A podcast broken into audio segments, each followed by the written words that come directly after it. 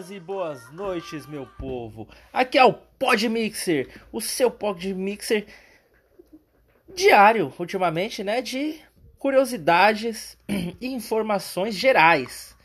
Aqui a gente fala de tudo. De alienígena até Jesus, com todo respeito, galera. Então vamos lá. Antes da gente ir ao nosso tema e etc, aquele mesmo sistema de sempre, vamos a algumas informações importantes. O nosso podcast já está com 11.800 plays. Cara, é muito. Para um cacete, caceralho.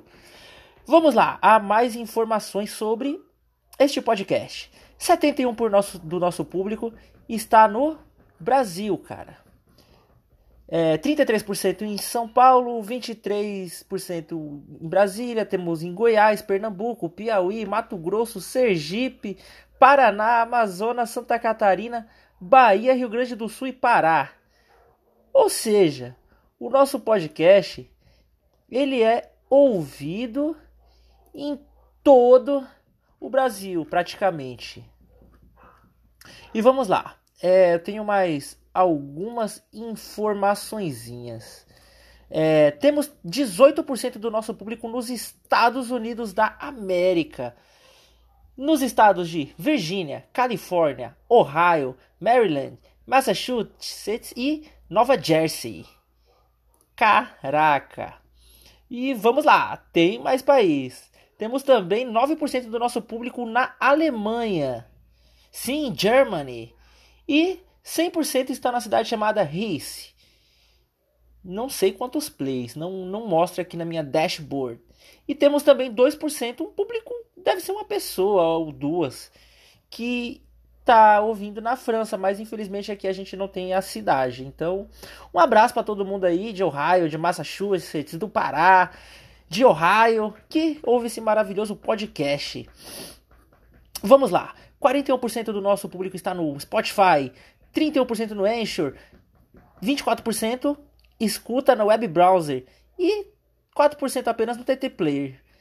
O gênero que mais assiste esse podcast é mulher, 51%, e 49% homens, ou seja, bem diversificado. E a nossa massa de público vai dos 17 anos até os 45. E a maioria do nosso público está na faixa etária dos 18 a 34 anos. E então, eu trouxe essas informações aqui porque é importante. Vamos lá, tem mais algumas informações aqui. É 39% em Android, 22% em iPhone, 17% em Windows, 14% por navegadores e outras plataformas 8%.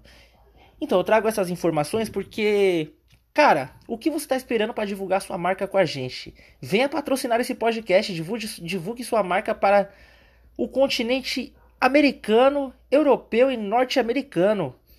Faça parte disso. Entre em contato arroba de evandrosuni, arroba gmail.com ou Twitter, arroba evandrohot, Instagram, DESH Ipanema, ou me procura no Face, Evandro Suni ou Evandro Silva. Você vai me encontrar lá. E é isso aí, pessoal. Vamos para o nosso episódio.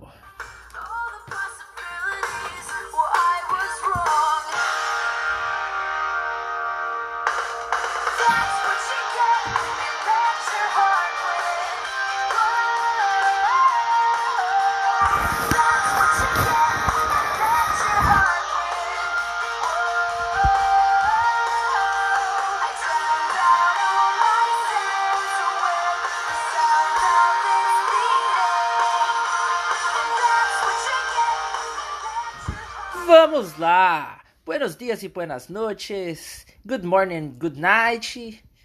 E hoje a gente vai falar sobre especificamente do Oscar de 2019. Celebração da representatividade e a hipocrisia ao premiar Green Book. Por que eu trago isso? Vamos lá que eu vou explicar por conta das movimentações das indústrias do entretenimento frente às políticas xenofóbicas de Donald Trump, das manifestações de mulheres e da negritude sobre falta de representatividade e diversidade nas premiações.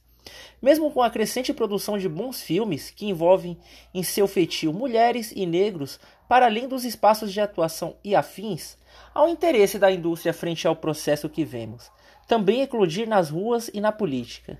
Sim, mas não vou me deter nisso nesse podcast. No Oscar de 2019, tivemos momentos épicos que são expressões do que tem significado a diversidade nas produções do entretenimento de Hollywood. Pantera Negra continuou a fazer história. Os dois prêmios que levou na noite foram entregues pela primeira vez a mulheres negras e consolida essa produção como um importante expoente cultural dos debates sobre representatividade.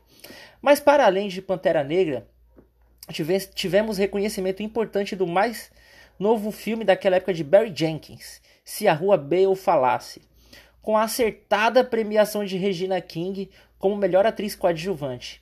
King é uma atriz incrível e o filme adaptado do romance de James Baldwin merecia ter tido mais atenção da academia. Inclusive, merecia ter ganho o Oscar de melhor roteiro adaptado em uma nítida homenagem a James Baldwin e o importante papel que ele sempre cumpriu na luta pelos direitos civis nos States United of America. Não cheguei a pegar número fechado, mas creio que essa edição do Oscar até hoje foi a que mais premiou pessoas não brancas de forma geral, com destaque aos prêmios para artistas negros. Finalmente, Spike Lee ganhou naquele ano seu Oscar, o qual eu acho que deveria ter sido de melhor diretor, e não de melhor roteiro adaptado. Fez o discurso mais forte da noite, reivindicando a ancestralidade e a resistência da população negra dos Estados Unidos da América, frente ao genocídio e à sistemática violência racista em todas suas dimensões. Foi o ponto alto daquela noite, sem dúvida. Mas aí teve o prêmio Melhor Filme. O prêmio que deveria ter ido para Roma e acabou indo para o controverso Green Book, o que poderia ter fechado a noite dessa edição do Oscar com chave de ouro e inaugurado de forma nítida uma nova era para o pensar da indústria de entretenimento, com mais representatividade e diversidade. Virou um grande momento de passar o pano para o racismo e assédio sexual. Nossa, como assim, né? Vamos começar pela questão de assédio sexual. Há alguns anos, Cameron Diaz revelou em uma entrevista que Peter Farrelly a assediou algumas vezes durante as gravações de Quem Vai Ficar com Mary. O próprio cineasta reconheceu que fez isso algumas vezes com homens e mulheres em sete de filmes. Pediu desculpas e ganhou um Oscar. Não é razoável após toda a movimentação que houve na indústria sobre casos de assédio. Questionamento sobre desigualdade salarial e afins. A academia dar o prêmio de melhor filme a um cineasta que está no hall daqueles denunciados em Hollywood. Lamentável. Agora sobre a questão do racismo. A família de Don Shirley, personagem de Mahershala Ali no filme, disputou a versão de diversos fatos que foram representados na produção. Mas um chama bastante atenção.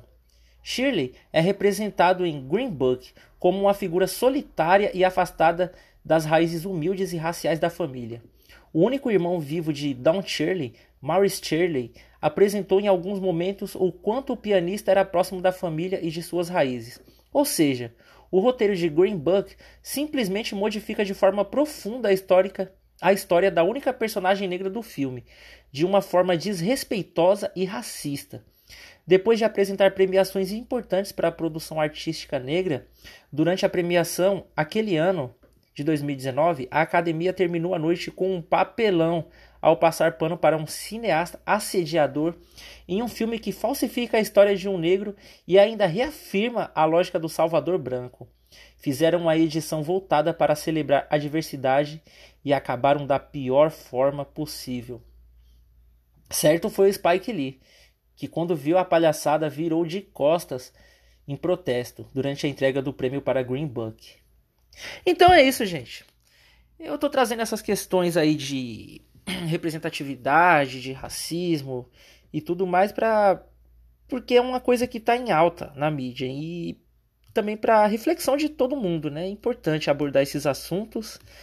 Não tenho influência para isso, mas cada um fazendo sua parte vai dar certo. Então é isso, fiquem por aí. Buenos dias and buenas noches. Esto es el podcast Podmixer. Falou para ustedes!